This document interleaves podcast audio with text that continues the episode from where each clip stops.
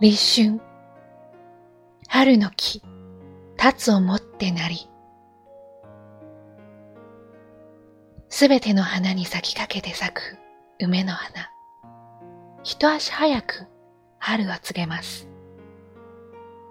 禅の教えに、梅、早春を開くという言葉があります。春が来れば梅が咲くのではなく、梅が咲くから。春が来る。人もどう生きるかって人生が決まるということなのかもしれませんね。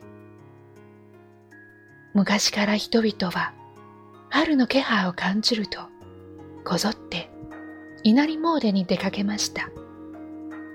初馬は稲荷狼がご神座になったゆかりの日。この日のお参りは初馬詣や福参りと呼ばれ、商売繁盛や家内安全にご利益があるとして親しまれてきました。